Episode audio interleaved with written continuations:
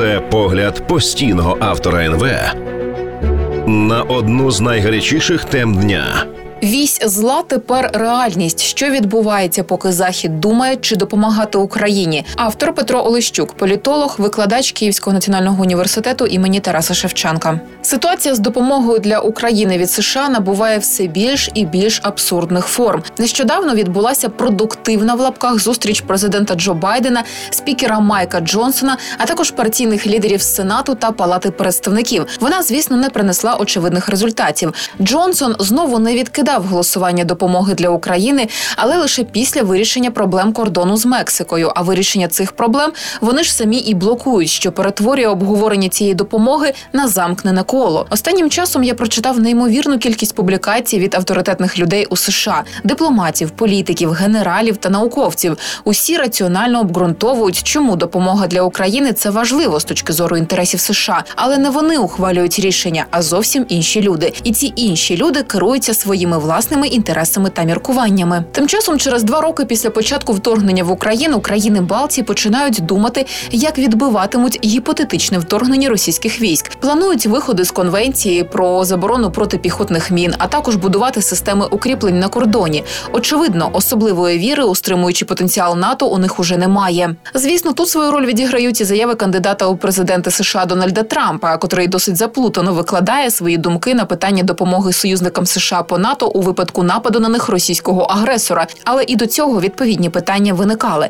За ці два роки захід міг раз і назавжди відбити у російського агресора думки про можливість на когось нападати. І тоді, очевидно, питання про те, чи зможе НАТО захистити своїх членів, взагалі б не стояло. Але ведмідь досить вдало використав цей час, вживши свій улюблений засіб прикинутися дохлим. Вони його проводили неодноразово раніше, після того як бліцкриг проти України провалився. Можна і треба було добивати агресора, який явно неправильно оцінив ситуацію і даремно витратив найкращий ресурс. Сама Україна для добивання ресурсу не мала. А от західні партнери України одразу почали думати не про те, про що треба було думати. Вони почали лякати самі себе перспективами поразки і розпаду Російської Федерації. Це, звісно, для них було дуже страшно, бо означало розповсюдження ядерної зброї, різноманітні виклики та проблеми. Крім того, Путін постійно погрожував ядерною війною, тому захід просто вирішив екати, підкидуючи Україні епізодичну військову допомогу, але не сильно багато, аби Україна раптом не перемогла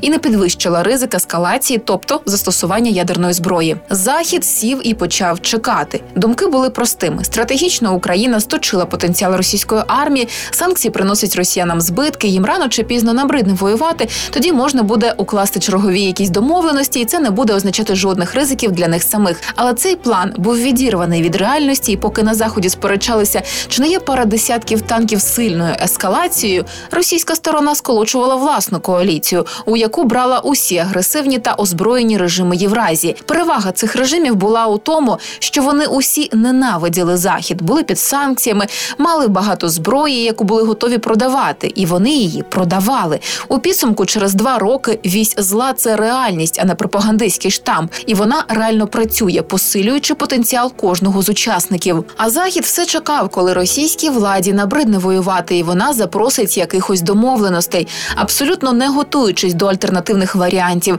не озброюючи самих себе. Про Україну я вже мовчу, не запускаючи військову промисловість. У підсумку час втрачено. Ворог посилює свої позиції. А на заході тривають дуже цікаві дискусії на тему допомагати Україні чи ні. Весь цей абсурд, звісно, тримається на перетворенні демократичних процедур на політичне шоу, на деградації стратегічного мислення у людей, які ухвалюють рішення. Чому звісно сприяє інфільтрація величезної кількості такерів Карлсонів у політичний простір тих самих штатів та їхніх союзників. Не хотіли вчасно допомогти Україні перемогти. Тепер треба думати, вийде захистити Литву чи не вийде.